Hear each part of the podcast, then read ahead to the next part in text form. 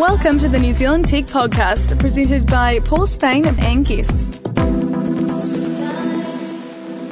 Welcome along to the New Zealand Tech Podcast. Uh, this is episode number 94, I believe, and uh, you're with myself, Paul Spain. And with myself, Brett Roberts. Welcome along, Brett. Uh, very nice to uh, to have you with us. Thanks, it's good to be here. Now, uh, as it's your uh, your first time on the uh, the New Zealand Tech Podcast, um, tell us a little bit about yourself and where you where you fit into the uh, the technology world in New Zealand. I'm not sure I fit in. Um, so currently, I am the director of new technologies for a company called Pitney Bowes, based in Mairangi Bay here in Auckland. Uh, I run a consulting business doing business uh, strategy stuff. I spent 12 years at Microsoft New Zealand, and I guess I've been in the technology game for ooh, a long time, maybe 30 years or so, Cool, since I was nine. Yeah. great.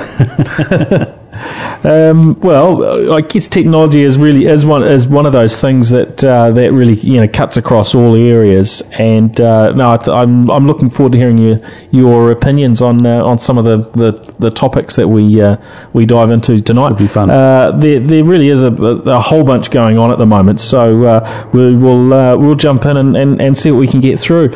Now, uh, first up, we, we were just chatting a few minutes ago around a um, some research that's just come out uh, locally around uh, social networking in New Zealand.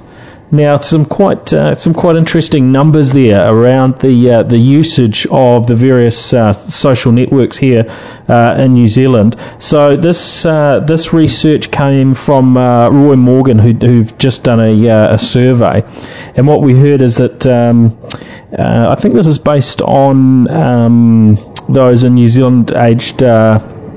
Uh, 14 plus, and what we found is, uh, or what they found was an average of um, 56% uh, of, of people um, are using uh, Facebook, uh, 39% using uh, YouTube, uh, LinkedIn comes in there at uh, 7%.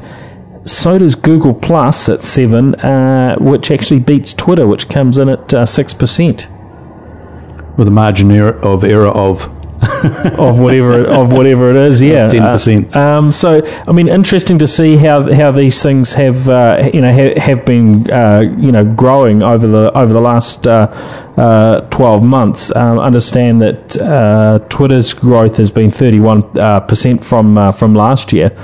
Um, but yeah, quite um, quite fascinating that Google Plus is uh, is in, in this survey is uh, is ahead of Twitter. What are your thoughts on this? You're quite a big Twitter user, but uh, you don't use Google Plus at all. I've got an account and I've, I've toyed with it, um, but it's not something that's ever dragged me back. Whereas Twitter, um, I don't know, just seems to be have a lot more connectivity uh, for me personally.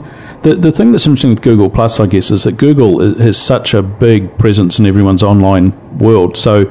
Um, they sh- surely they could get it right at some stage. They've got this opportunity to just keep iterating until they hit that sweet spot.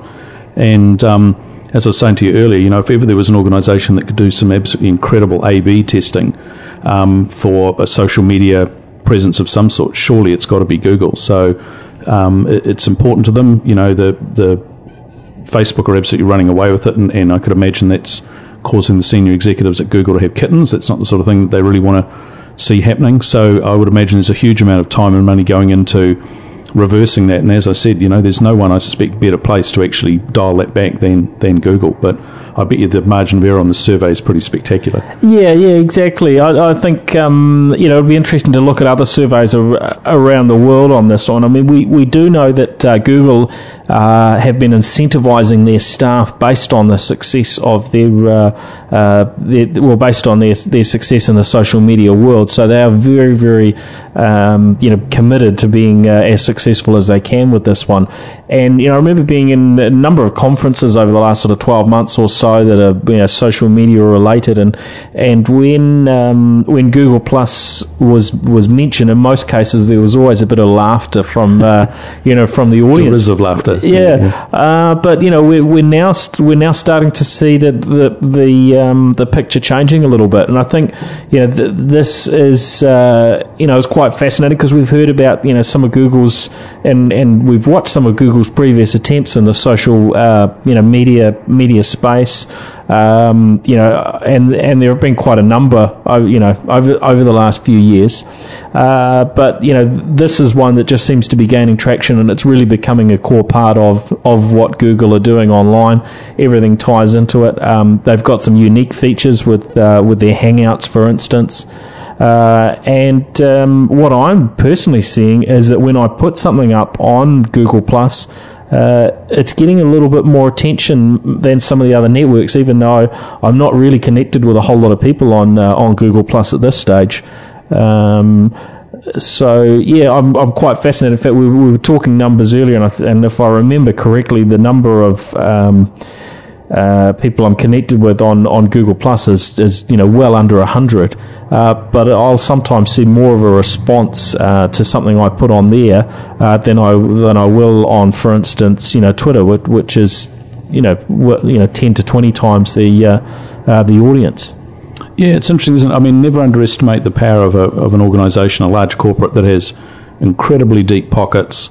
Um, you know, is fighting a, um, a strategically critical battle um, and has a vision for the future, right? And that's Google I like that, and um, they, they will no doubt be willing to throw as much money at this as it takes. I guess it's also a battle of the sign-ons, right? You know, they want people to sign into Google, not just hit the search site and search something up and disappear. They want you to sign in, and, and the minute you do, it makes it a hell of a lot stickier. They can start to present stuff to you um, that you would see because you're signed in that you wouldn't normally if you if you weren't. Um, and as I said, you know, they, they will just keep iterating and iterating and until they start finding out what, what works. And, you know, there's a billion people, I think, now on Facebook. Um, you know, I, I know people who are starting to leave Facebook. You know, they've been through it. It's been interesting. They're on to the next thing or just bored with it. Um, a lot of people will switch and change. And I think anyone in, in the tech world who uh, looks at what's going on in any space, whether it's cell phones or you know, operating systems or anything, um, social media um, um, sites, and thinks that it's game over for someone um, is really um, not calling it accurately. You know, everything changes and everything will change. So we'll sit here in five years' time and laugh about how Google Plus overtook Facebook and you know whatever it might be. Who knows? But you know, everything's up for grabs. It's always up for grabs. Yeah, it, it is. Um, it's an, and it's it's interesting too because I I remember you know going back. Um, know, maybe maybe a, you know a couple of years or so, and uh, and thinking, oh, this Facebook thing, it's going to be another phase. It's going to be, you know, um, yeah, here today, gone tomorrow, sort of thing. But it's actually stuck around for a very long time, and it's yep. and it's really, uh, you know, had um, you know, it's really really cut through and, and reached a really big audience. So uh, I think Google have still got their work cut out for them. There is a big audience that isn't on Google Plus yet,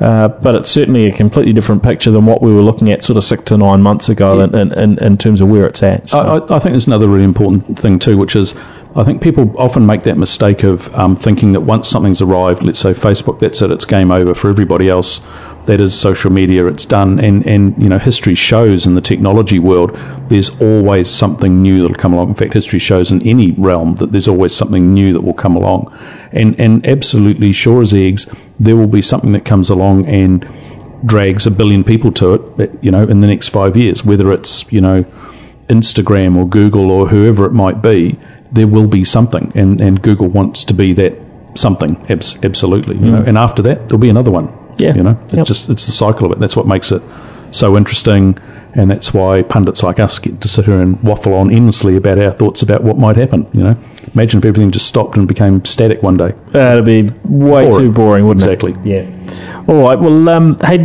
uh, one of the things that's going on uh, that that's got some real local relevance is what. Um, what Alan Gibbs has been up to uh, with his amphibious uh, vehicles.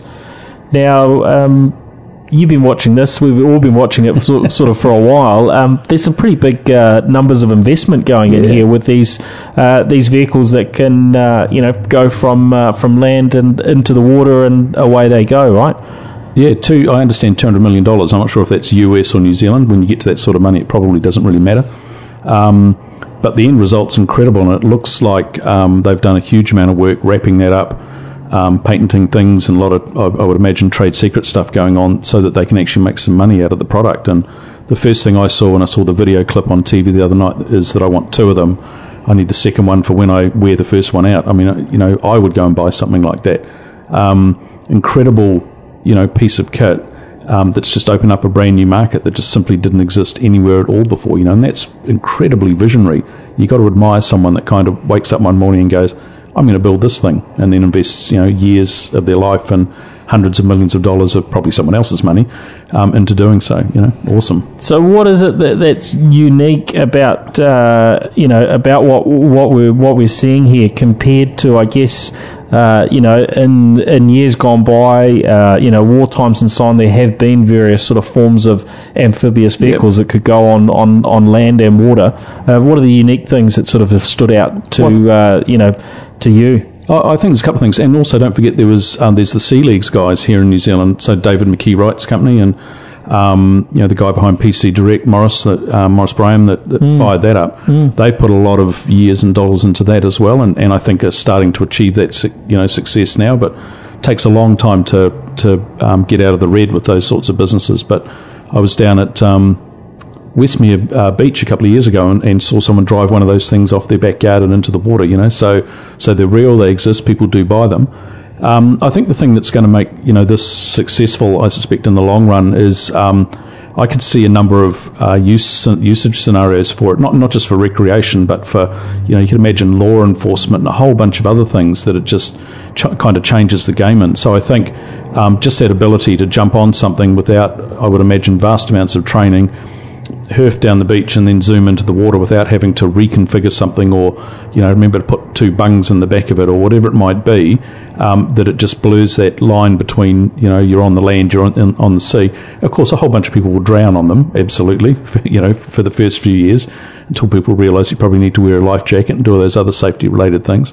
But just the thing that intrigued me is um, until I saw it on television, I'd, I'd never even thought it was not something I'd looked at and gone, you know, I wish someone would invent something like a quad bike that would go in the water. And when I saw it, I thought, why hasn't someone already invented a quad bike that goes in the water? You know, just it's amazing. You know, a little bit of vision goes a long, long way. It, yeah, I mean, it looks really, really cool, doesn't it? Yeah. Um, I can't remember what the numbers were. Do you know what these are going to what these are going to cost? Uh, no, I remember thinking I won't be buying one immediately. uh, but but it is it is a gr- it is a great idea, and they look really cool. Um, we will try and add uh, add the video in onto the uh, onto the podcast notes up at nztechpodcast.com. So if you haven't seen that, uh, jump in and uh, jump in and have a look um, after after you've listen through. Uh, now, in other local news, we've heard that um, there's been a bit of a delay around uh, this decision on, on the. Um, the acquisition of TelstraClear uh, by by Vodafone. That's with the Commerce Commission at the moment. Does it surprise you that uh, it's it's it's taking a little while for them to uh, uh, to, to work through the technicalities and decide whether this is something that should be allowed or not? I can't begin to imagine where you would start looking at an acquisition like that from the Comcom's perspective and try and work out is it a good thing or a bad thing. You know, that's just so complicated. There are so many implications. If you start to kind of war game things out, you know, where things could go, um, you know, I, I, would imagine you could quite strongly argue both sides of the case quite passionately and quite accurately in a fact, on a facts based basis. You know, I'm sure, you know, two ends. Uh, Paul Brislen has has a viewpoint. I'm sure, you know, other um, parties out there have have a viewpoint as well, and they could be completely at odds and still back their their stances up with with good information. So I, I don't know. And, and I guess the other interesting thing is um, you know, the Commerce Commission, I suspect, would have to bring subject matter experts in as well. I'm not sure that the Commerce Commission would actually have in-house people that specialise in that type of thing. It's such a complex industry, so I don't know. It could take forever. Do you, you know? think there's much chance that this thing won't go ahead? Gee, I don't know. I mean, no, I bet you it does go ahead. But yeah, maybe I don't know. Thought. Maybe they wrap some caveats around it, or you know, a little bit of fine tuning here, or whatever it might be. But certainly, it was never going to be an immediate rubber stamp. Um, but I'm sure at some stage the stamp will fall. Yeah, yeah, no, I, I, I think the same. Now, um, talking about uh, uh, telcos and um, and and so on, um, we have another uh, NZ Tech podcast uh, video that's going to be coming online over the next few days. Uh, for those that haven't caught it, uh, last week we put up uh, a little bit of a sneak peek at uh, some of the new Windows 8 and Windows RT devices from from Samsung. so if you haven't caught those, jump onto the NZ Tech podcast site and and you'll you'll find that, um, or on our channel on YouTube, which um, we we would love you to subscribe to, which is um, youtube.com slash global voice media are where our uh, videos are. Uh, but um, yeah, this new video, we, uh, we compare uh, Vodafone, uh, 2 Degrees, and Telecom in the, uh, the performance of their mobile network. So we take an iPhone 5 out on the road and just have a look and, and, and see how they do. So um, I won't spoil the surprise. We'll we'll have the results of that once the videos once the video's out.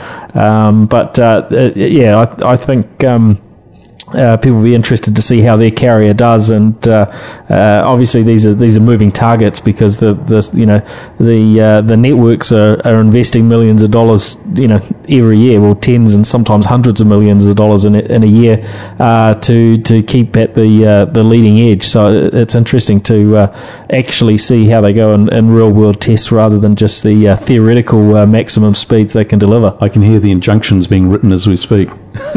oh, let's hope not.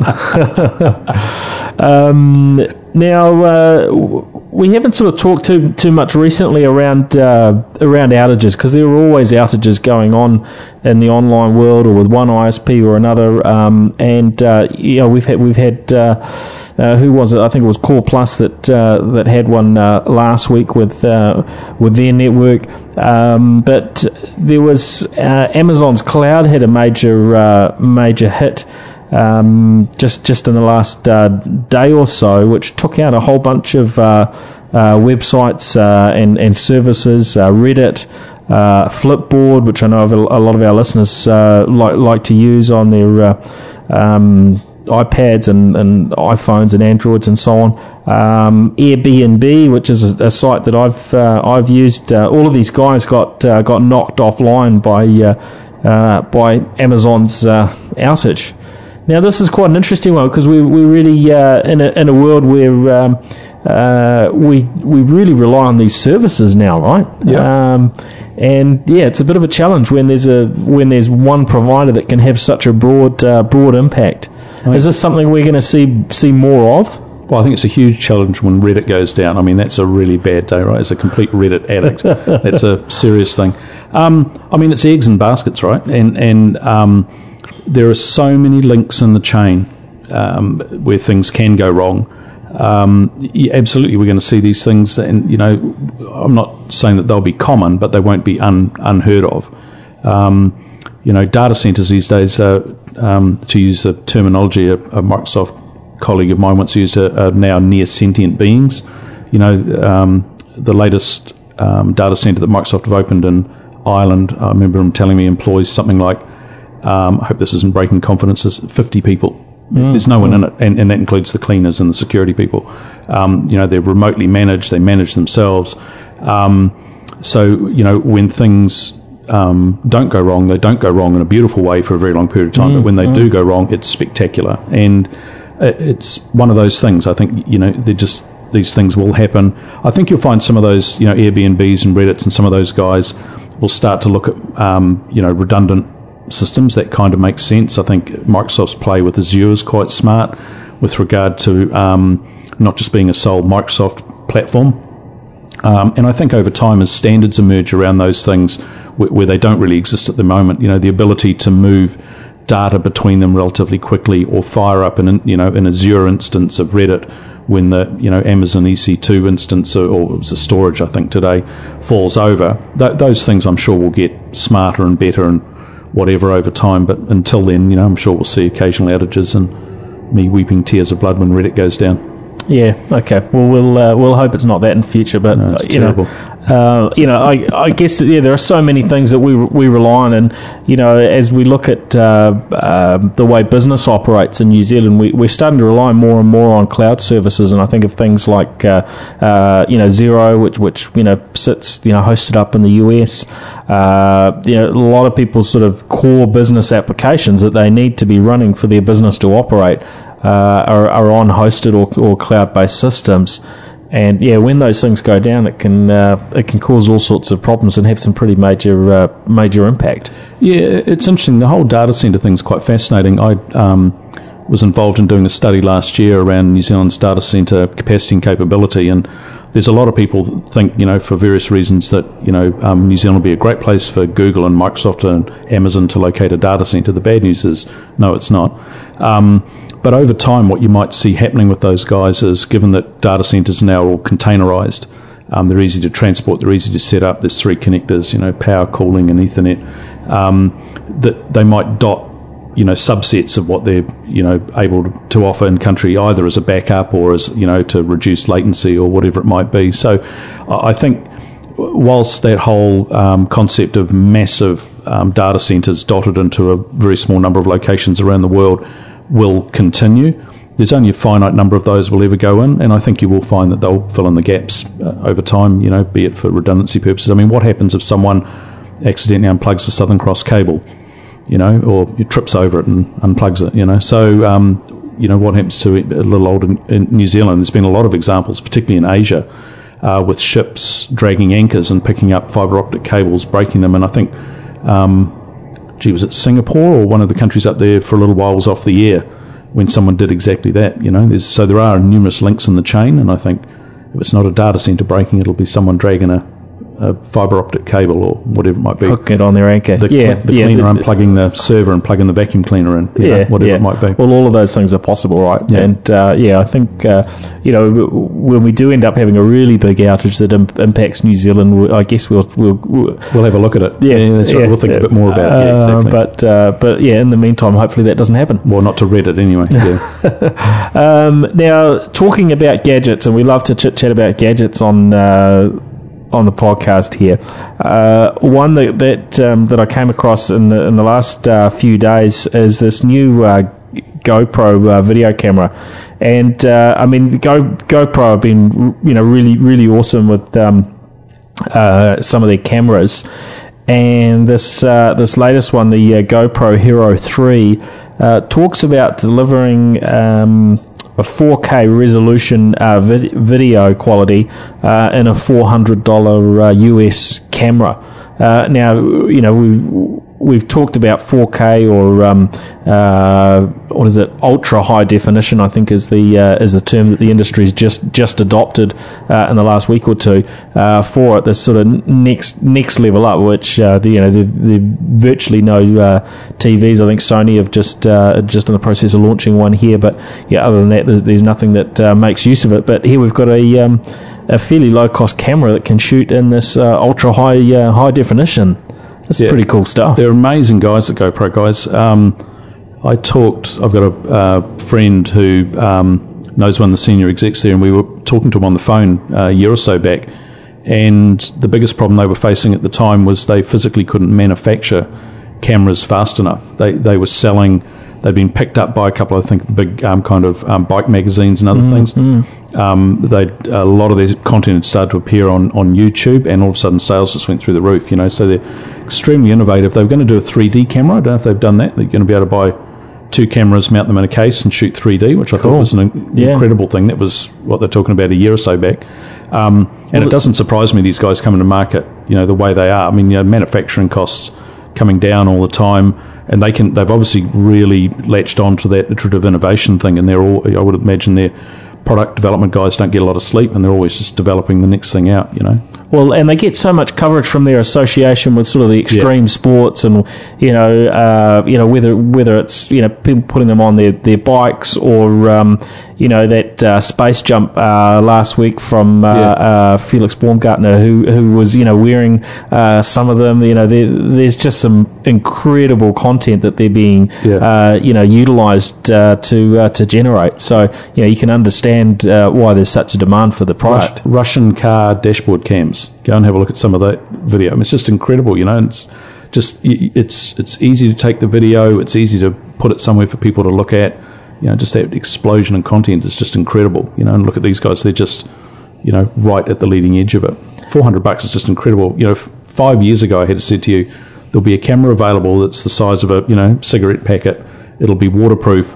it'll take video of this resolution, oh, and it'll be 400 bucks, you would have figured I'd left two zeros off the price, right? Yeah, absolutely. Yeah. Yeah, no, it, it's fascinating. I think one of the things that it uh, that it highlights is that um, there is room for new players in the technology space. There is always room for new players in this yeah. space. Yep. And uh, you know, the, the you know, I think we need to remind ourselves as, as Kiwis. Sometimes there are great ideas that come out of New Zealand, but you know, off, often don't really get anywhere.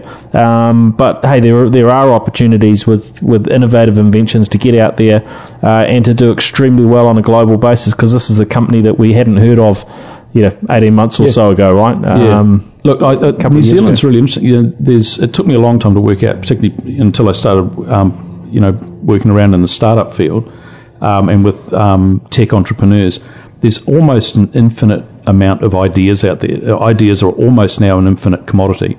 Um, the trick is commercialisation, and in fact, New Zealand's always been a nation, a great ideas nation.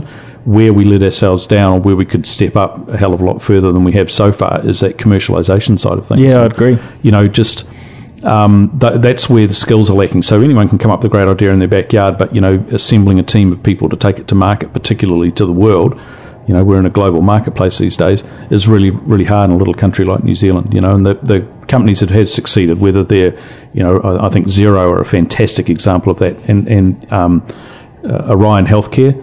Go, go and have a look at who's on the board of those organisations, who's leading them, who's invested in them. Smart, smart people, right? Surround themselves with really clever people. You look at um, Vaughan Rowsell and Vend HQ. There's an organisation that's got a brilliant idea. You know, they've got great backers, name brand people in the organisation. They're going hell for leather to be a worldwide company from day one, not a not a Kiwi company. You know, so Kiwi companies can absolutely do it. You know, but it's that commercialisation piece that's really darn hard. Yeah, well, it's good. It's good to have those examples now, and, and you know we we've gained a number of them in the last few years in the technology space. So you know, I guess my hope is that um, you know that will encourage others to jump on board and to uh, to get that right advice, surround them with the right people, and get out there and uh, and attack the global markets. Yeah, I think the most valuable thing or piece of advice I could give anyone kind of playing in that technology startup space these days is um, being global from day one. I think that's the crucial thing. The, um, there's a great startup called TranscribeMe that um, won um, Startup Weekend here in Auckland back, I think, September last year. Uh, when they did their first kind of cut of their business plan, their P&L, there was no line in it for New Zealand. They were always going to be literally from the get-go uh, an international company, and they they are. You know, they're commuting back and forth between here and San Francisco, and um, you know they started out the way they meant to go on, which is just fantastic. But that's that's the trick. Yeah, yep. No, I, I agree on that too. Um, although it can be pretty hard to pretty hard to do, right? Oh yeah, I mean it's really hard. There's there's you know for every two or three successes, there's 97 failures or you know near failures. So it's a numbers game. Yep. Um, now, in in other uh, other topics, um, Apple have got a bit of an announcement happening. Uh, well, uh, tomorrow in the in the US, so uh, we're not not too many hours off that one. Uh, word is that we're going to be hearing about the new uh, smaller iPad. Uh, and uh, quite possibly uh, a refresh on some of the new uh, new Macs. So we'll, we'll really dive into all the details on that next week once uh, uh, once the sort of cat's out of the bag. I mean, a lot of those things have been floating around in, in the rumor mill for a little while. But yeah, we, we'll know the, the, the details in uh, in concrete. It looks as though we haven't had quite as much information, maybe leak as we have around, for instance, the iPhone five, where uh, you know when that announcement was made, it was really just a confirmation of everything that had been discussed in the past. Uh, but um, yeah, I'm not sure whether we're going to have a huge amount new tomorrow or uh, or not. What, what's your thoughts on uh, on a new iPad Mini? Uh, do you think there's going to be a big demand for it? Um, I'm sure there will be. I mean, you know, Apple could release anything and there'd be a big demand for it, right? They're they're a company that whose marketing, um, the way in which they market to people and connect with people, particularly at an emotional level, I think is head and shoulders above anyone on the planet, apart from you know maybe the Nikes of this world. They you know Coca Cola perhaps. I mean, um, you know, they connect in a way that that people queue up outside in the cold to buy their product. Um, rather than going two hours later and buy it, you know, um, once the store's been open a while. So, so I admire them for that. Um, I, you know, I love my iPad. I, I bought first gen iPad when they came out. Love it. It kind of um, it bores me a bit today. The I think the um, operating system, the user experience is actually it was innovative at the time. Um, but I think it's a bit past its use by date, um, and that's a bit of a dilemma for Apple. They've got hundreds of millions of users that are used to it, and, and probably more than one or two people like me that are looking at it thinking it's actually getting a bit tired. Um, would I go and buy a smaller version of an iPad? No. Um, not personally, but I bet a whole bunch of people will. I'm sure for kids in particular, um, they'll be great devices, you know. Um, what I'd love to see is Apple pull something out of the hat, something that no one, and I love it when they do that. You know, Oh, they do yeah. the announcement, they Yeah. go, when Steve Jobs used to do that, oh, and just one more thing, you know, and bang, you know, the world Some- would something change. really cool. Yeah, I mean, that Yeah. was awesome. They're really, really good at that. I don't think they've got that same knack anymore. I think there's a few people have been playing um, catch up. Android's been playing catch up. Samsung's doing some amazing stuff. Microsoft's about to do some, I think, some pretty incredible stuff. So the game's changed a hell of a lot in the last two or three years. But I'd love to see them pull a rabbit out of the hat. But if all they're going to do is announce some new MacBooks and you know a shrunken version of the iPad, I'll, I think I'll pass. You know. Yeah, well, I think uh, you know, guarantee is there is a big audience that is really, really interested in this stuff, and uh, you know, we we've got people using iPads in all sorts of situations now. Uh, whether it's you know students being mandated that they have to use one at school, uh, whether it's being used as a uh, as a device to control the the environment in in, in your your home. Uh, you know, there there are so many ways to use these things, and yeah, I think that they've built up um, such a large sort of lead in terms of market share uh, that um, you know I think yeah, there there will be uh, there'll be some pretty good. Uh, uh, return on uh, on Apple selling these. Uh, whether it's going to mean they're going to miss out on maybe some of the sales on the uh, you know traditional iPads, uh, I guess there's a potential for that. But I think Apple has to play across the various you know the various spaces, and you know having the iPhone uh, the various you know iPods, including the iPod Touch, and then uh, you know two different sizes of iPad. I think uh, yeah m- makes a lot of sense for them. There, there's a few interesting kind of things at a strategic level um, that are interesting here. So one is once upon a time Apple led the way, so they would do something everyone had to follow. Right now, Apple's having to do a little bit of a dance and follow what some of the Android vendors are doing. Slightly smaller, you know, form factor seems to be selling. Mm, better drop a product in that space. So, so that's quite interesting. Um, but the thing that, that Apple did with the iPad that I think some people kind of lose sight of is they um, removed people thinking about a device as being a computer. Uh, an iPad is a piece of glass that does some amazing stuff. It's so small. How on earth could you fit a computer in it, right? And that's that's what it's removed the fear factor. So you know, I showed my iPad to my mother. She's in her mid seventies. She, you know, once I showed her that you just tap something, something happens. You could do this. You know, that it's a thirty second instruction session. You know, kids, three year old kids pick these things up and intuitively, without being shown anything on them, work out how to do things with them. You know, there's that app where you can get your cats to chase the mice, right? You can. There's an app for cats on an iPad. They, you know, there's no computer involved really. Yep, there's one embedded in there somewhere, but everyone forgets about it. It's just about the experience on the glass, and I think that was the truly innovative thing that that Apple did. You know, Gates demonstrated a tablet years and years before Jobs strolled on stage with the iPad and did it. But you know, Gates's tablet was an inch and a half thick. You know, it was a Toshiba. It had a stylus. You knew it was a computer. Whereas with the iPad, actually, you're just like picking up a you know a cool piece of glass and doing something with it. And so you know that that's innovation. When someone does something like that, that's true innovation. So Microsoft are uh, working very hard to, uh, I guess, get themselves back in the uh, in the game. They've certainly been losing, uh, you know, losing some uh, mind share as as well as probably market, you know, market share in a number of spaces over the last uh, last few years. Uh, this week is the big is the big uh, launch with Windows 8, uh, Windows RT. Uh, we're seeing. You know devices from you know most of the PC manufacturers that are going to be tablets. They're they're aiming to really take on the iPad. Microsoft, of course, have their their Surface tablet as well, which isn't launching here in New Zealand on, on day one. We know it's launching uh, across the ditch in Australia as well as US and you know a number of other markets. Uh, so all the signs are there that we will see it in New Zealand. We just don't know exactly uh, you know what the timing of that is. What's uh, what's your your pick? Microsoft have got a you know a, a huge amount of uh, uh, money to throw into uh, into competing. They have a history of coming from behind uh, in you know in, in a number of areas and uh, and doing all the right things to get themselves back into a sort of a pole position. Uh, do you think that they can uh, they can do that in the tablet space? Just considering how strong Apple Apple is in that in that space and how much market share they have. What you were talking about before in terms of how their brand and and how they're perceived. There's that uh, emotional connection that people have with the Apple products. Uh, is is Microsoft a brand that can uh, that can sort of you know dig deep enough and uh, um, you know I guess you know come come up with the, the, the goods and uh, and actually deliver that sort of emotional connection that um, that maybe you know Apple does. I mean, it's a really interesting time for Microsoft, right? This is a watershed moment for them in, in much the same way that that you know Bill Bill Gates's memo 1995 was it about the internet? This internet thing's going to be kind of big. Um, it, I think it's that that bigger um, fork in the road for, for Microsoft. I, you know. If ever there was a company that's beset with issues or has been beset with issues internally getting amazing innovations to market, they would be it. I mean, I lived in that business for 12 years.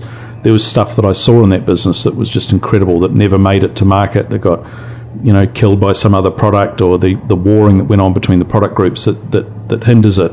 Um, used to frustrate the heck out of me at times. And I'm sure the same stuff goes on at Apple, you know, absolutely. But I think there's a few interesting things in play here. So the first one is, as I was saying earlier about Google, never underestimate the capabilities of a very determined, strategically focused, visionary organization with very, very deep pockets, right? And, and that's Microsoft. And they have come from behind a zillion times, you know.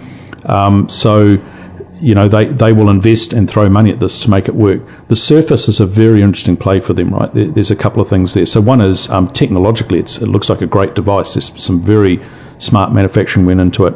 They kept it under wraps for like two or three years. Now that's completely un Microsoft like. They did an amazing job of that. I've heard all sorts of apocryphal stories from um, former colleagues at Microsoft um, discovering that people that they, you know, friends of theirs at Microsoft have been working on this thing for a couple of years and had never said a word. They had no idea what they were working on. Um, but uh, what's really amazing with this is that this is the first time Microsoft's come to market with what's effectively a PC, excuse me, um, which um, is an absolute poke in the eye, a deliberate and a very measured and clever poke in the eye to their OEM partners. And, and if, if you think about where Microsoft must be, if you're Steve Ballmer, it must be very frustrating at times churning out something like, let's say, Windows 7. It's a pretty darn good operating system. It does a good job. It's as reliable as heck. Um, they've sold, you know, most popular version of Windows ever, right? That's exactly right. Yeah. Um, but then some of the hardware that it gets loaded onto is is pretty uh, ugly uh, or bogged down with you know craplets and all the other bits and pieces. That must be really frustrating when you're building a product, but by the time it lands in the customer's hand, it's been crippled, hampered, you know, you know. Um, made worse than it, than it should be. And I think this whole thing with Surface sends a really, really clear signal to to um, those OEMs, and I'm sure they're taking it on board. Which is, if you're not going to do this right, we'll do this right. And and you know, a few years ago, people would have laughed at Microsoft as being a, a, hardware manufacturer taking mice and, and, and keyboards out of it. No one's laughing at Xbox anymore. Right now, that was the thing that hemorrhaged red ink for years and years and years, and now it's beating the heck out of every other player out there.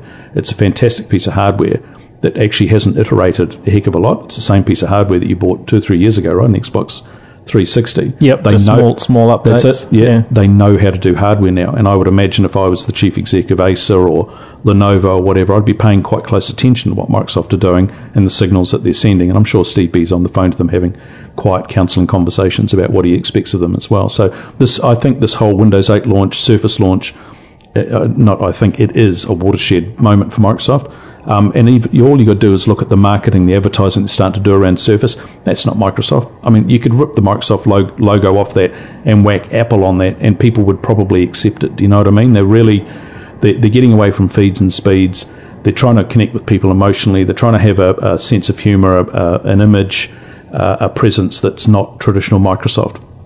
And you know, given that this is a company that came from consumer space into the enterprise space and now wants to be big again in the consumer space, um, I wouldn't write them off. You know, will they pull it off? I, I suspect so. Won't give you 100% assertion, but I certainly wouldn't write them off. You know, that's a smart company. They do some pretty clever things, and whilst they do screw up, um, when they screw up, they recognise it and they go on and fix those things up. So again, you know nothing's ever set in stone in this industry, and everything's always you know, in play. Will they dial back Apple's dominance in the in that space? I, I really have no idea, but I think they'll they'll ship a bunch of Surface devices. I think Windows 8 people will get used to it. They got used to the ribbon in Office. You know, I can't remember how many tetchy phone calls I had from people. That was the the one thing in my time at Microsoft that caused more angry phone calls than any other thing. The ribbon in Office. So people got over that. They'll get over the changes in Windows 8. They'll learn to love it. They'll start buying devices with touch screens on them, and, and I think things will change a lot. Good. Well, we're going to watch this space pretty closely. We've already looked at a lot of those devices, and mentioned earlier, we you know we, we did that uh, video up that went online uh, last week. Uh, one thing we are uh, looking at doing, we haven't finalised the details, uh, but we may well be providing some coverage of the uh, the Windows 8 launch event here in New Zealand. I guess that's one of the, the benefits of Microsoft's scale here is they do hold local launch events, which we don't really see from you know we don't we don't see that sort of thing from the likes of Apple and, and, and Google and so on, uh, you know, too much in terms of local because they, you know, quite frankly, they don't have much of a presence.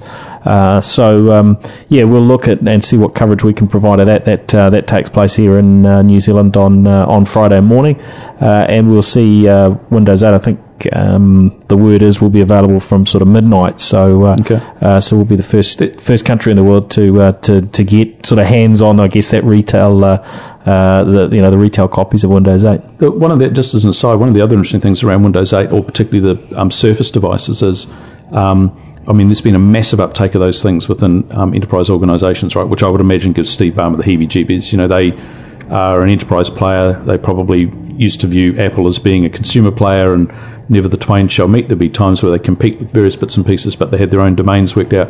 And these, Steve Jobs kind of went and changed that either deliberately or accidentally. Um, it will, given that you know, iPads don't, you know, aren't necessarily the most manageable devices in an enterprise. They don't necessarily have the best track record when it comes to security and privacy around email and some other bits and pieces.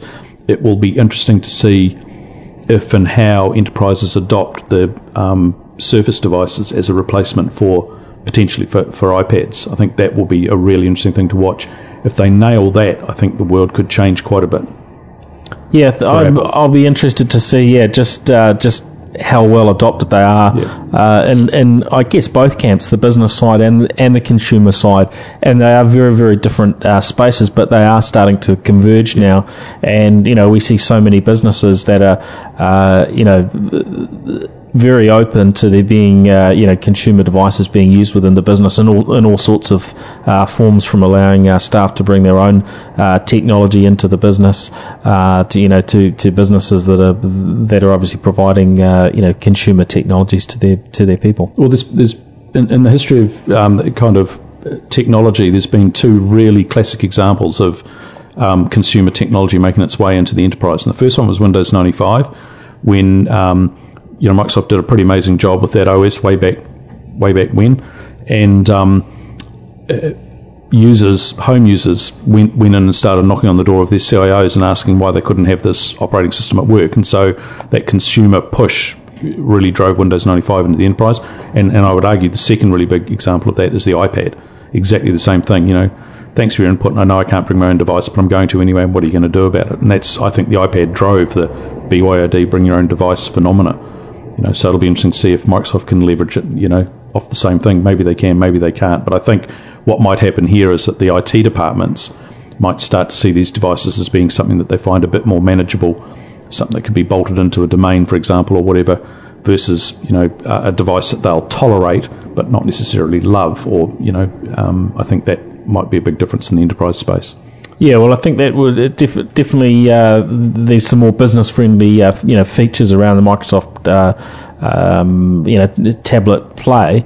Uh, I guess the the, real big uh, unknown is is just yeah how much Microsoft going to win the sort of hearts and mind of the general consumer with with these uh, tablets, you know, versus, for instance, the the iPad yeah. uh, and and some of the other tablets that we're seeing in the market from uh, uh you know Google and so on. Um, so, well, I think there's some there's certainly some interesting products coming through. So uh, it's you know Microsoft has certainly got the opportunity. So uh, we'll be, we'll be watching that over the uh, over the coming weeks. I guess it's going to probably take some some time till we really see some results. I saw some interesting numbers actually around uh, Windows XP when we talk about you know people being um, uh, you know a bit scared of some of the new features and the and the and the change. You, you talked about uh, the, you know the changes with Office and, and people being freaked out by that ribbon for a period of time after it came out.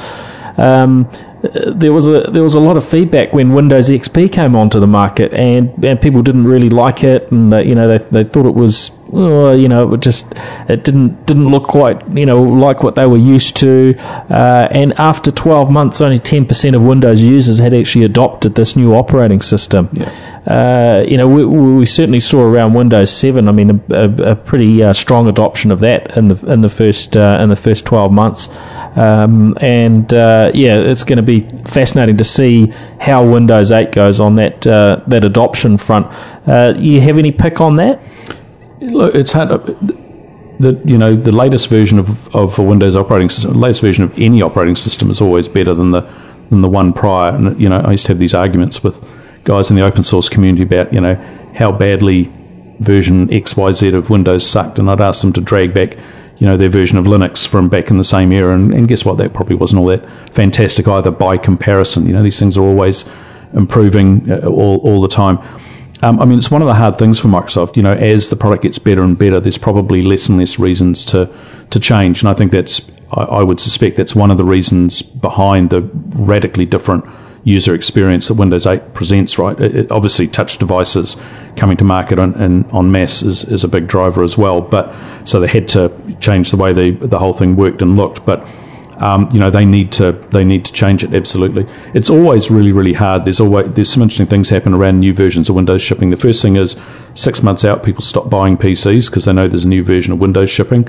Um, over the years, that's got even worse as the internet's come along, and every man and his dog was aware of the fact that new versions are coming out. So that's what drives the tech guarantee programs, um, and they, they, I think they seem to work quite well to stop people, you know, not not buying.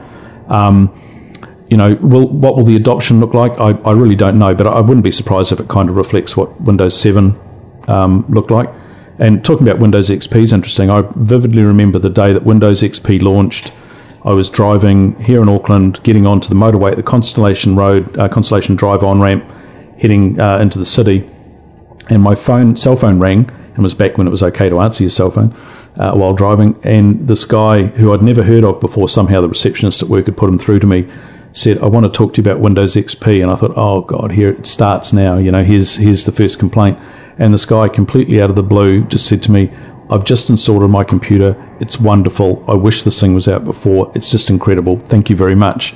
And I, I said something like, "Oh, that, uh, thanks for that," and he hung up. And yeah. and um, wow, you know, it's just um, he might have rung up a few years later and complained about the office ribbon. I'm not sure, but um, yeah, it'll be interesting to uh, you know I think to see just how this plays out. It's such a radical, radically different um, user experience for, for for customers. Um, but I think far more intuitive in a lot of ways. You know, clicking a start button to stop your computer.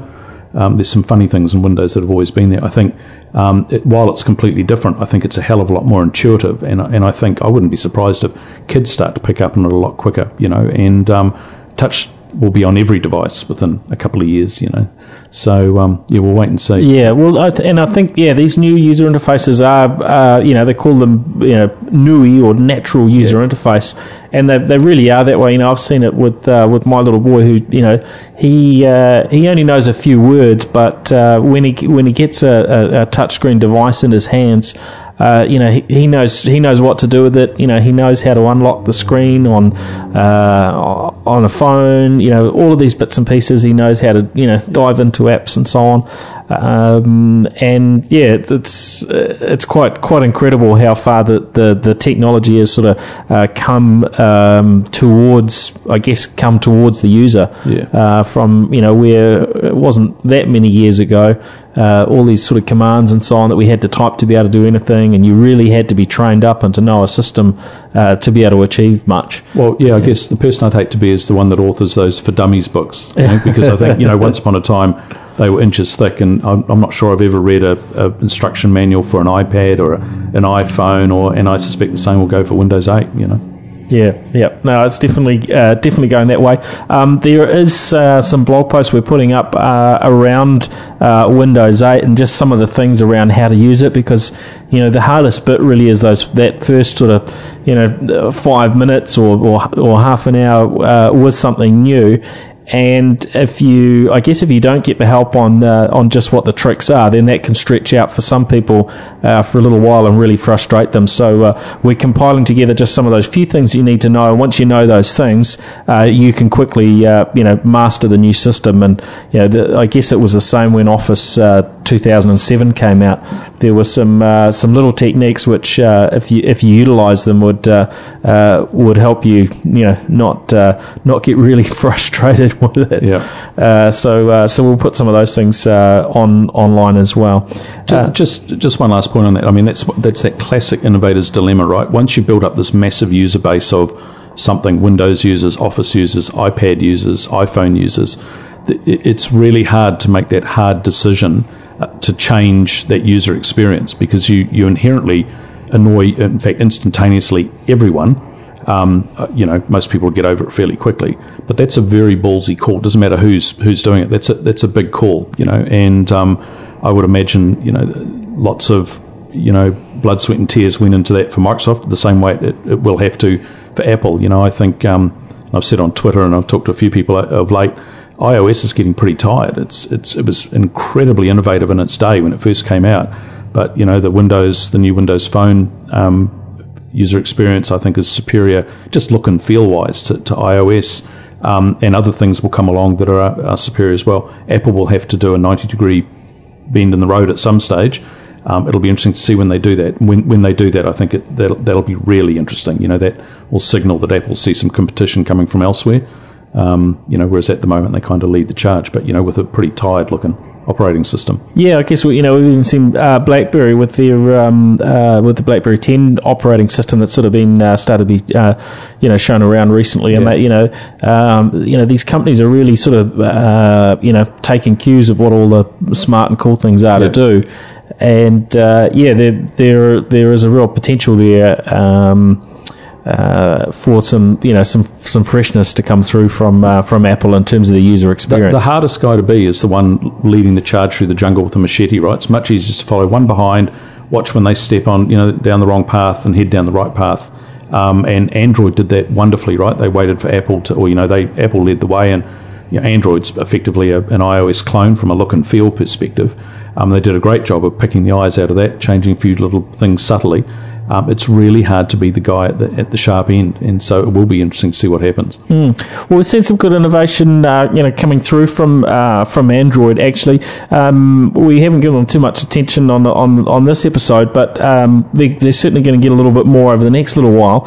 Um, for instance, next week we're going to be covering off uh, Google's announcements. Now they're they're making some announcements, I think, on the same day as the Windows 8 uh, or is it the Windows Phone launch? Uh, so that's yeah. that's coming up uh, very very shortly. Uh, so yeah, we'll, we'll, be chatting around that one uh, next week. W- what we're hearing is there's a new version of Android, I think 4.2 uh, release, uh, and some new some new Nexus tablets. what we understand is there's likely to be a um, a 10 inch screen size tablet there from Google, and that they're going to bump up the the storage in the uh, in the Nexus Seven as well. So um, uh, yeah, I'm I'm curious to see what they're going to bring to the table with this uh, this release. If we, we look at the uh, uh, Android 4.1 uh, Jelly Bean, it's it's actually um, you know it's a pretty slick operating system now, and it's, yeah. come a long way from you know where it was a, a um, uh, you know, a pretty kludgy sort of operating system. It still, you know, has has I guess heftier system requirements uh, than the others. So you know, we're seeing these uh, you know quad core uh, processors needed to really uh, you know make it sort of hum along. Um, but uh, yeah, it's actually starting to look pretty slick, and the the I mean the numbers, it's you know it's outselling um, you know Apple in. Um, in, a, in a lot of areas, not in the tablet space um, at this stage, but you know, with these lower cost, these seven inch uh, tablets coming through at a pretty sharp price, I'm sure that's part of the reason why Apple have uh, have decided they need to uh, they need to launch something a little bit smaller uh, you know, before this uh, this burns them too much. I mean, it's pretty amazing, isn't it? When you look at what happens when you get three really big companies Apple, Google, Microsoft with incredibly deep pockets, incredible levels of R&D capability, um, vying for markets that are incredibly valuable. The innovation that, that comes there, you know, you could argue back and forth about patents and patent trolling and all the other stuff. You know, just what's happening now, even with all that stuff playing in the background, the level of innovation and and product iteration that's happening is just absolutely incredible. You know, which is a really really cool thing for for the end customer, right? Which is just wonderful. You know, competition's a good thing.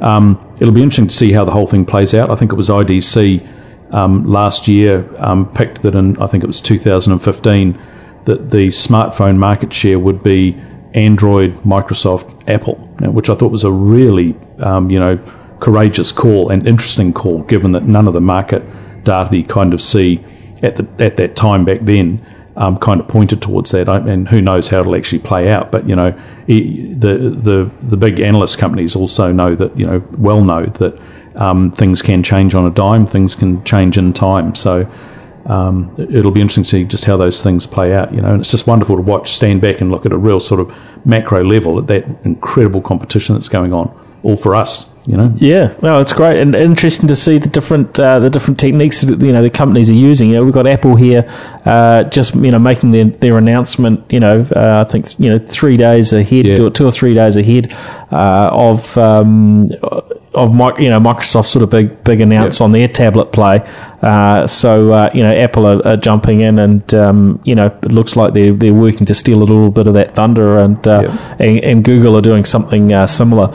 And uh, you know I bet they uh, they they both wish that you know there there was less competition rather than more. But yeah, it's certainly it's certainly good for us, and you know I don't think this this innovation is going to stop any anytime soon. You know I think we're we're in a real you know era that we haven't really seen before in, in yeah. technology, where we've got uh, uh, you know such a high level of competition, and you know the price of technology keeps driving down as well. So you know we're we're ending up with. Uh, um, yeah, lots of tempting, uh, tempting things to buy and yeah. to look at, right? I mean, it, it, it is interesting. Isn't incredible what happens when you export all those tech jobs from the United States to China? How cheap things get. Not necessarily good for anyone's economy, but um, but that, uh, what I think is interesting of all the announcements coming, I think the Microsoft one, as I said, is this big fork in the road. The Apple one's going to be really interesting. I mean, I, I'm not sure about you, Paul, but I, I was pretty underwhelmed with the iPhone 5 announcement. I mean, I just thought the whole thing was a bit. I mean, it's a beautiful piece of hardware, but there was really nothing new about it. The Maps thing turned into a big debacle.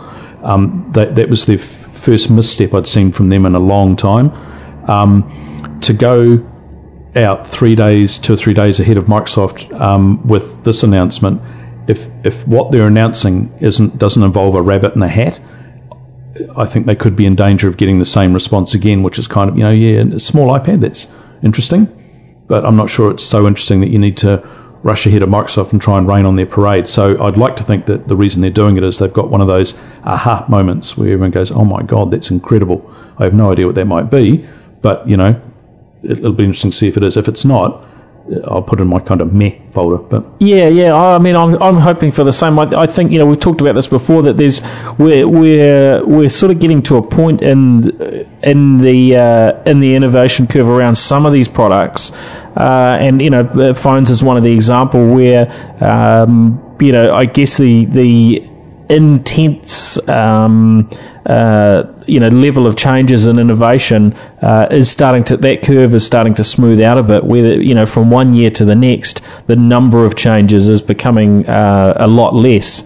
And yeah, that, I guess that makes it a lot harder to uh, to create that uh, you know to create that wow factor yeah. you know over and over and over Absolutely. again. but you know, I think the, the, the innovation will continue, but uh, yeah, probably not at the same uh, you know at the same pace as what we've what we've seen until something really big comes and then and, and stirs it up again uh, and and provides a new uh, a new opportunity. Yeah. Uh, what that will be, I, you know, I, I don't know. We, you know, we're still seeing this sort of you know uh, gradual incremental changes around you know voice input and uh, you know the, the, the, shrinking of technology.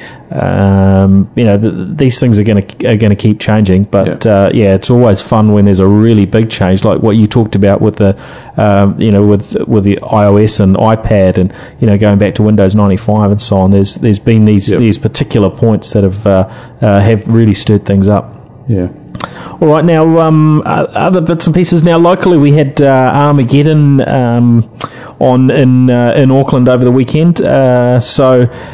Yeah, that was an interesting one. I don't know if you've ever been to uh, been to one of these things, Brett. Yeah, I've been to a couple of them actually. I couldn't make yeah. it this year. My my kids went, but I couldn't make it this year. And um, I love them. I just think they're the most incredible. In fact, I lie. I went to one in Hamilton earlier this year. Okay. Um, but they're great events. I mean, just the most incredible mishmash of of people and, and, and you know some things I understand completely and other things I look at them I got no idea what the heck's going on. And yeah I just they're amazing events. Yeah no it's, it's, it's just interesting to see the way some people just get totally into it and the, the costumes and so on people are uh, dressing up in. There was a uh, there was an area this uh, um, this time where uh, where people could go and, and, and get this uh, sort of uh, makeup sort of stuff put on where you know their face made was was was changed so it looked like they've just walked out of a horror movie or something and uh, yeah. you know the big cuts in their face and all sorts of things. So um, yeah a, a, a really uh, a really fun event very well attended. It was absolutely packed when uh, when I ducked in there to to have a look. Um, there were a couple of new things being shown off. Um, Halo 4 which I guess you know the, the Halo uh, product has been has been a, a huge part of Microsoft's uh, ability to succeed with the Xbox has been around Halo, right? Uh, so uh, there were there were big queues there of people lining up to get a, a first hands on with that. Uh, I think uh, New Zealand's maybe first in the world to um, to offer that around Halo Four. So yeah, you can understand why why people were were keen with this being you know one of the biggest selling. Um, um, game franchises in history. Yeah, yeah. yeah. Uh, I mean, you know, literally in the uh, uh, we're up there in the billions of dollars, aren't we? Around. Um, you know the the sales of this this uh, product. Well, there's that stat that I've seen bandied around that the game market is bigger than the movie market, and I, I don't know how they measure those things, but you know they're certainly comparable. Which is yeah, just, no, that I, I, heard that just just last week actually. Um, that yeah, the, the, the, and and it's it's hard to fathom that the actual the numbers uh, being generated from games is actually uh, bigger than the movie industry. So uh, probably something that I hope the government's sort of taking heed of as they, they get out there uh, and incentivize uh, the movie yeah. studios to come to New Zealand and, and, giving them all sorts of tax breaks. Um, you know, I, I, hope they might uh, they might might have a little bit of a look at what the opportunities are around uh, around gaming and, and, other types of software things and how to how to encourage that because New Zealand is a uh, you know is, is a great place for this sort of you know uh, you know creativity uh, and and we should be uh, you know probably doing uh, you know doing everything we can to uh, to support the, the local gaming industry, which, which is thriving actually. Yeah, yeah, exactly. There's you know there's a number of organisations here in New Zealand that have done really. I mean, um, Sidhe Interactive is the one that springs to mind immediately. There's mm. a bunch of others as well. Um, and you're right, I hadn't really thought about it that way. But you know, the market's that big, we should you know John Key should absolutely be offshore visiting whoever it might be and getting them over here to consider using us for the creative side of things or the development side of things or whatever it might be. But I mean, Halo is just a phenomenon. It's just, I think it was the reason I bought an Xbox. You know, mm, it was probably mm. the reason you know 100 million people bought an Xbox. You know, and yeah, I'm, I'm, sure it's it's um, you know probably yeah fairly. It would be interesting to look at how the Xbox would have done with without it. Yeah, um, they, they, as well. they, they probably would be you know the the least popular um, you know gaming console. Uh, There's a reason it's not available it. on any other platform, right? Yeah, yeah. Um, so uh, yeah, so that, that that was Armageddon. I'm sure uh, a, a, bunch of you went along. Um, so always interested to uh, to hear feedback on these things. Uh, now. Um, Mr Kim Dotcom has been in the uh, in the in the news again um, on a, on a, on a couple of fronts actually. Um, uh, first, first up, he's uh, Wired have put together a uh, a, a, bit of a piece um, titled uh, "Mega Uploaders Dead, Long Live Mega." Uh, now, this is all about Kim Dotcom's new online file sharing property. Yeah, I, I, saw that. You, you flicked me the link earlier. I had a quick read of it. I mean, he's a really smart guy. um, you know, he's as good at, at, the technology stuff as he is at the PR stuff. Um, smart, smart man. And, you know, the, if, if you read that Wired story, basically what it comes down to is just this fundamental point of for the government to do anything about what he about what he's you know he's about to launch, mm. they need to launch an attack on crypto, right? And and whether it's whether Joe Schmo, Joe Public, you and I should have access to um, you know incredibly um, secure cryptography uh, technology. Now that's a that's a fundamental um, you know battle that will take years to play out. Can you imagine the you know how that'll how that'll go down in the United States? I mean, it's it's absolute genius on his part, right? It'll take twenty years for that to play out. I was reading an interesting article the other day about um, an app, an iPhone app that enables you to do um, make secure SMS um, or you know instant message, uh, text messaging, yes. and phone messaging based on um, a crypto standard.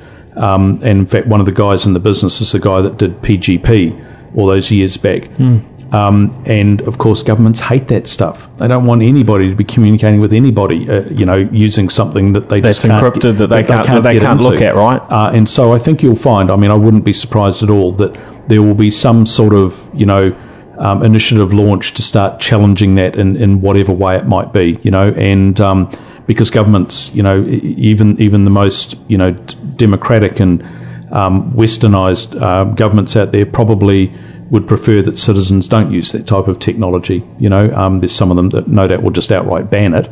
Um, but yeah, so I think you know what he's what he's going to do is kick off in quite a public fashion. I think a very interesting, um, you know, social um, socially and technologically important conversation that'll take you know a long time to play out. So what's he actually doing? What from uh, from what I've picked up, we're, we're looking at really a site that's similar to what we've seen with Mega Upload uh, in the past, which is what he's got in all sorts of trouble for. Uh, but he's he's wrapping some encryption around that, so uh, his his company won't actually be able to see what that's what exactly the files right. are that that are being uh, shared. So uh, you know it, it, it's you know the, the information it really becomes a black box. There's no uh, you know no visibility from a direct perspective to see whether the information that people are, are storing and sharing is is legal or or not. Uh, and then there's these uh, these keys that will will get shared around that then open up and, and make that information um, uh, useful by being able to one encrypt it uh, yeah, I mean, it just it just seems like a very uh, a very smart approach to sort of deals with uh, with the legal issues that he's that he's had in the past, uh, but to be able to deliver something. Um, um, that could be quite similar. I mean, there's going to be some extra hoops obviously required to jump through uh, in terms of this um, encrypting and, and, and decrypting of the information, I imagine. Uh, you know, the, the question is, uh, you know, has he got enough, um, uh, you know, strength and marketing ability uh, to go out there and, and compete with the other file sharing uh, services that exist? Um, I would, I, I, would, I would think with the attention he's got around, uh, you know, things over the over the the last year, um, that yeah, he, he will do really well with this, and that uh, a lot of people are going to are going to jump on board and uh, and use it, and it's going to be very hard for movie studios and uh, you know the um, uh, those that, that represents the uh, musicians and artists to uh, to you know to really crack down on them. Yeah, look, I agree with all of that. I, there's a few interesting things. One is, I mean, crypto, you know, really good crypto technology has been around for a long, long time. Using it's been quite hard. Um, and I think you know the fact that they're building their um, their encryption algorithms in, into the browser so that you can upload your whatever it might be, photos, movie, music, whatever, to the site, and, and that it's encrypted, you know, in in a stream. You don't have to do anything. I think that's an extremely powerful feature.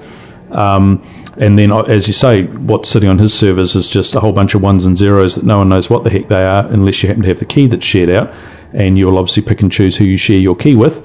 Um, the, you know, so and by that way, work out who you share those those files with. I mean, so you know, from a PR and marketing perspective, absolutely, he's done it. He's done a wonderful job, and I'm sure that he'll have a million users overnight. In fact, I'll eat my hat if the day they launch they don't have a million users. Of course, the conspiracy theorists could argue that here's a man that could be in a fair, fair bit of shtick with the US government. You know, what a wonderful way to dig yourself out of it. Build a service like that, build a back door into it, and you go to the government and go, drop those charges, and I'll build something into the back of this thing that you guys can get in if you really have to with a subpoena. You know, I'm just being a conspiracy theorist. I'm sure that's not what he's doing, but you know, it, will be a great bargaining chip. You know, if you're going to extradite me, how about this? Ooh, you know, we could probably come to some sort of arrangement. I don't know, but no matter what he does, there'll be a zillion users on day mm, one. You know, mm. and he's he's a smart guy, and and you know, it, what, what he's what he's smart with is he knows what people want. People use his service because people want to use his service. He knew what people wanted, and I think it's just it's a great example. And you know, not getting into the whole things around piracy and copyright and all the other bits and pieces. Um, what he and other similar services have shown is there's this incredible desire for people to share music. I mean, there's a bunch of musicians out there now that are actively, you know, saying to people, please share. We think sharing is not a bad thing. You know, I think Dave Grohl from the Foo Fighters, there's Neil Young, there's a bunch of them out there that are saying that this is where things are going, and you just need to kind of suck it up, and, and you know, the new the the um, the content owners need to figure a way around that. And I think that's the thing that's interesting. They can't. They're not sure how to do it and you know you get guys like Kim Dotcom that comes along and just keeps providing these services to enable people to do it anyway. You know, one day those other organisations will wake up. You know, maybe what they want to do is is actually do what he's doing, go and acquire what he's doing, go and invest in it, go and encourage it. You know, and, and work out something around the keys. Maybe that's the future. You know, it could very well be. All right. Well, uh, we'll we're certainly looking looking uh, pretty closely at what's happening here. I think the US government will be the ones uh, looking closest at it, though. uh, so, uh, um, yeah, I don't think that's too too far off. Were there any? Uh, did you see any dates there? It's uh, certainly we're, we're, due to see this new site before the end of the year, aren't we? yeah, I believe so. I've got the yeah. article here, but I can't. Yeah. Yep. Scanning for a date, but can't see one immediately. Yep. So, so not too far off from what we hear. Yeah. I think he's already leaked screenshots and a whole bunch of other things. Well, not mm. leaked. He mm. deliberately put them out there, but um, you know, so the you know they're obviously building it, and it's it's not too far from launch, I suspect. Now, something else um, that uh, that he he's been uh, associated with for for uh, mentioning uh, is uh, BuddyBid, which is a new uh, a new way of auctioning uh, via Facebook. Now, I think this is a really really cool idea. Uh, I think it's a local uh, New Zealand um, startup that's uh, that's that's come up with this. It's just come out of uh, a test phase, so you can jump to uh, buddybid.com if you want to want to have a look at it.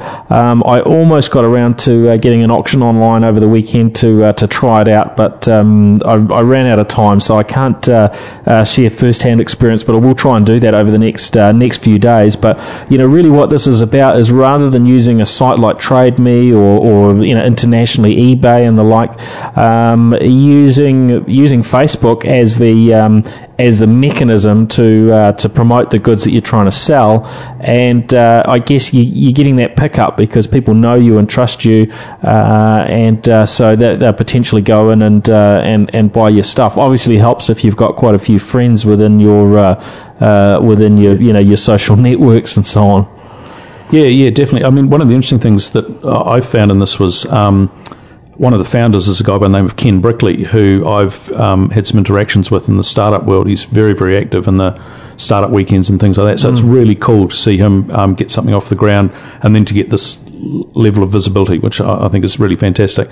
Um, guys like Kim Dotcom, um, you know, uh, similar to guys like Sam Morgan, I guess, probably see a million things a year that they could do something with or invest in or put some time into or effort into or wrap their arms around and provide a bit of PR for. And I think the fact that Kim Dotcom has done that is is really interesting.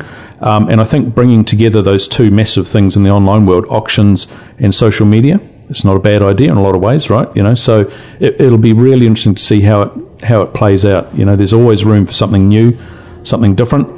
Um, I, I, don't know Ken's um, co-founder, um, but I um, but I know Ken's a really really smart guy and incredibly smart in social media aspect of things. So if ever there was someone that can make this fly really, really well, he, he's the guy. So see how that see how it plays out.